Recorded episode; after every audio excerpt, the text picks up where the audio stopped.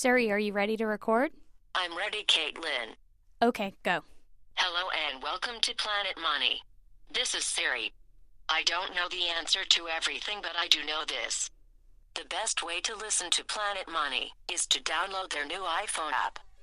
You can get it in the App Store. It's awesome. On with the show.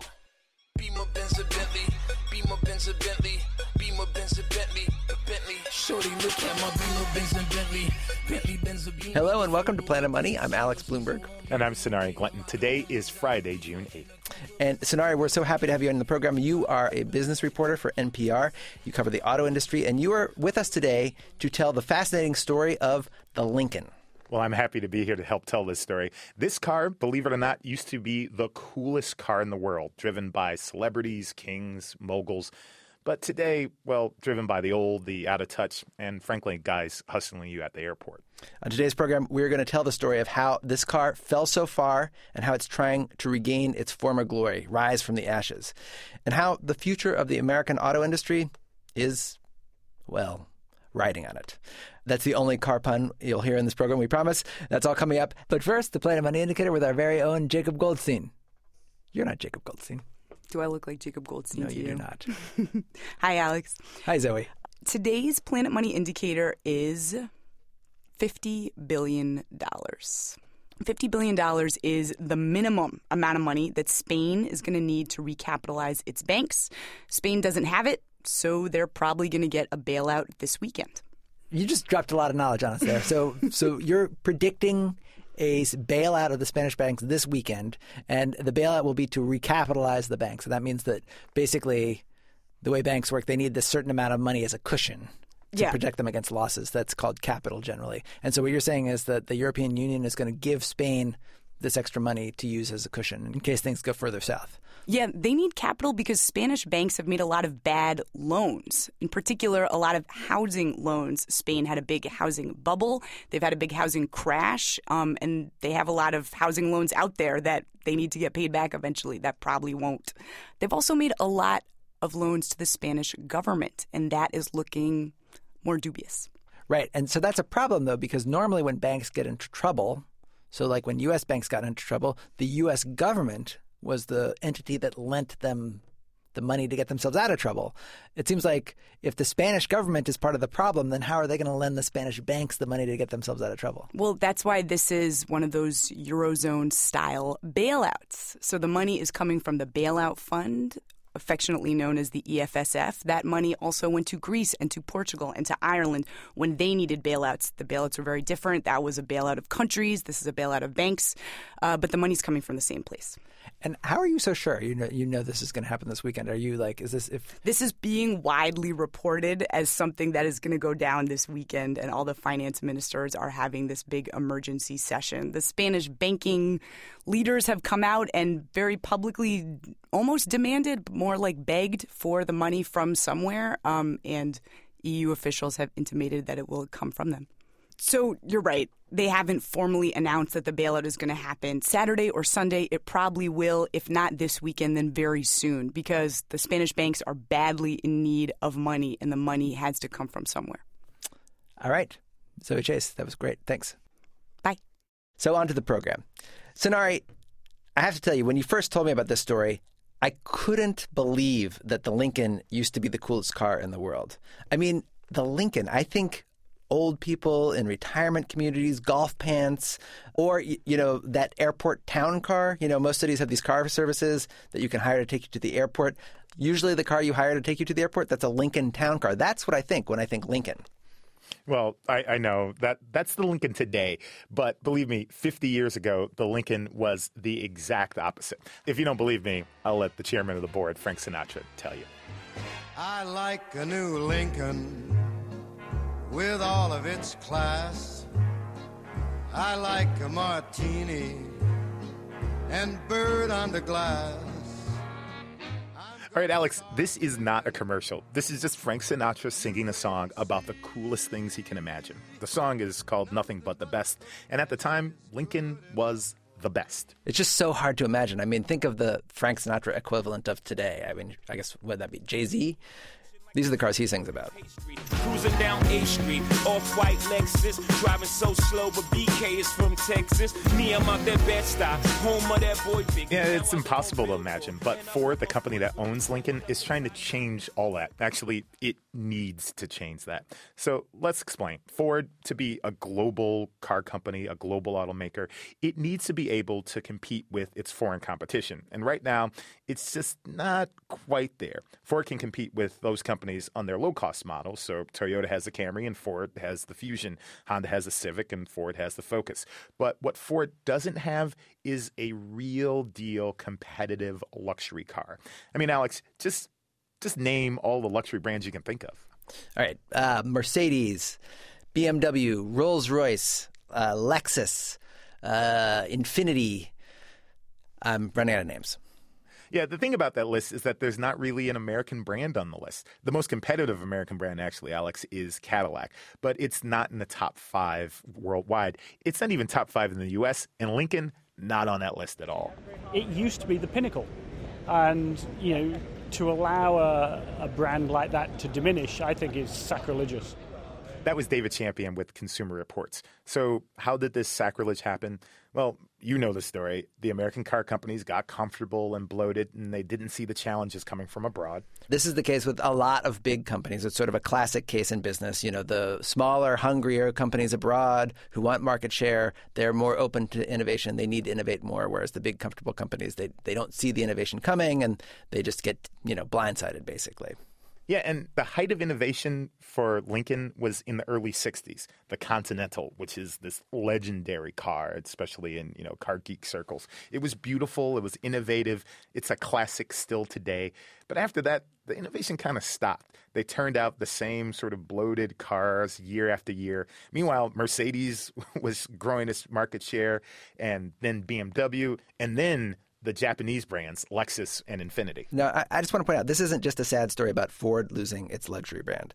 It's a story bigger than that. It's about the auto industry in general, American manufacturing in general, and also the chance to create good, high paying manufacturing jobs. That's all sort of tied up in this story of Ford being able to turn out a competitive luxury brand. It turns out a luxury brand, it's key to a lot of things that we're going to talk about. The, the, the big key is money. You can make a lot of money. To give you an example, Volkswagen, which is kind of like Ford, it has a luxury brand, Audi. About 10% of the cars VW sells are Audis, but they make up more than 50% of Volkswagen's profit. So imagine if Ford is successful and the Lincoln actually becomes one of the top selling luxury brands. We're talking about hundreds of thousands more cars sold per year at much larger profits. That would be, you know, most likely a lot more factories, a lot more workers hired in places like Detroit and Ohio. Exactly. Luxury cars, they're the ones that are made here, and the cheaper cars are made outside the US. And here's the other thing technology. All the cool innovations that are standard now airbags, anti lock brakes, fuel injection, GPS that all started in expensive luxury cars. Luxury is the place where automakers come up with cool new things. Right. When you have these super high profit margins that you have in the luxury market, you can take these risks basically, try new things, experiment in a way that you can't in the non luxury market. So it's not a stretch to say that for a car company to do what it needs to do in the 21st century, which is innovate, it needs that luxury brand. And that is why Ford is banking on making the Lincoln cool again. The fate of the company sort of depends on it. But here's the question how do they do that? It turns out there is a blueprint. There is a company that has done pretty much the same thing. That company is Volkswagen, and the brand they did it with is Audi. And here's Scott Keogh. He's the marketing manager at Audi. There was us, and there was them at that time. And if you look at who uh, uh, them was, there was Lexus, there was BMW, and Mercedes. At Audi, they were making this audacious move to break into that big three. This was in the early 2000s, and at the time, Audi was nowhere near close. There's this number that they use in the auto business. It's called the cross shop number. It's sort of like a ranking, it's a measure of the brands people consider when they go out to shop for a car. Audi was number seven on the list of cars in 2006, which is basically like saying they weren't even on the list at all. People who were buying luxury cars were thinking first about Mercedes and BMW and Lexus, and then three other cars before they got around to considering Audi. And that is a, a real problem because, as Scott says, part of what makes something luxury is the fact that other wealthy people already have one. Luxury tends to congregate. and we used to celebrate this concept of we're unknown, isn't this fantastic? We're so unknown. And the brutal thing about being unknown is I think in certain segments it works fantastic. Uh, if you're running a restaurant with only a limited amount of tables, and obviously you want to keep that perfect little balance before the masses come rolling in, or you're running a nightclub. Unfortunately, in the luxury segment, people do not spend $90,000 on a great unknown. They spend $90,000 on a great known. Audi's first step, step one of the blueprint, become known. They needed to come up with a huge, effective marketing campaign. Audi wrestled with what their step one should be. What should the message of this campaign be? Did they want to advertise the fact that they had 100 years of history? Did they want to remind people of all the ways that the company innovated in the car business? Did they want to advertise their connection to German design? Well, they decided that the answer would be no. They do something totally different. Forget about the past and focus on the future. Literally, they decided to target people who weren't even in the luxury car market yet, but who would be there soon. And they developed a pretty aggressive marketing campaign around that idea younger, cooler, and edgier. Car commercials traditionally are not innovative. They're very conservative, I would say boring. But Audi tried to get out of that mold. I think we made an enemy, uh, which I think you need to do to have an effective positioning. Who is your enemy? And our enemy is staid, archaic, old school luxury. Fur coats, brass, uh, marble, old country clubs, dinosaurs. That's our enemy. I actually came across one of these Audi commercials on YouTube, and it is exactly that funny, edgy, and creating this enemy. Like the one I saw, it opens on this huge mansion. There's like a fountain, statuary in the front yard, but there's this creepy music playing underneath. And you realize it's a spoof of that scene in The Godfather, you know, that one where the movie producer wakes up in his bed and there's something under his covers. He lifts them up to reveal the head of his favorite racing horse. And he starts screaming. Well, in this ad, he lifts the covers, and his hands, instead of being covered with blood, are covered with motor oil. And what's under the covers? The fender of his old Mercedes.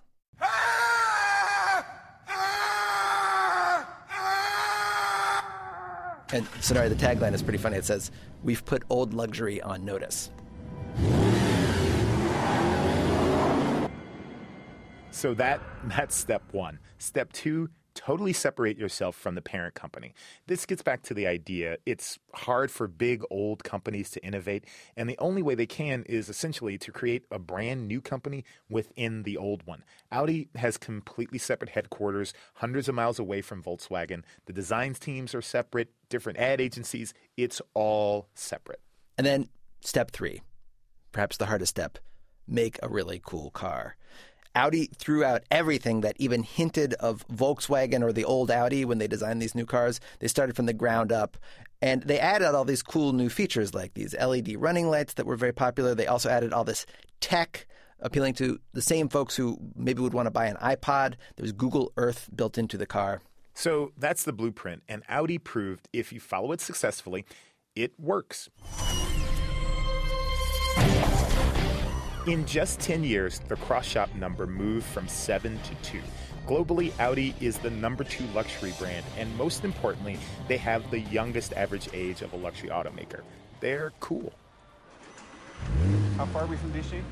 DC, 250 miles. So cool that Tony Stark, the billionaire playboy in the Iron Man movies, he drives an Audi. They hired Justin Timberlake, he's pretty cool, to do a whole internet ad campaign it's kind of a mini movie series about Audi. And sure enough, today's stars ended up singing about Audi. True religion trousers. Got a private home, started from them public houses.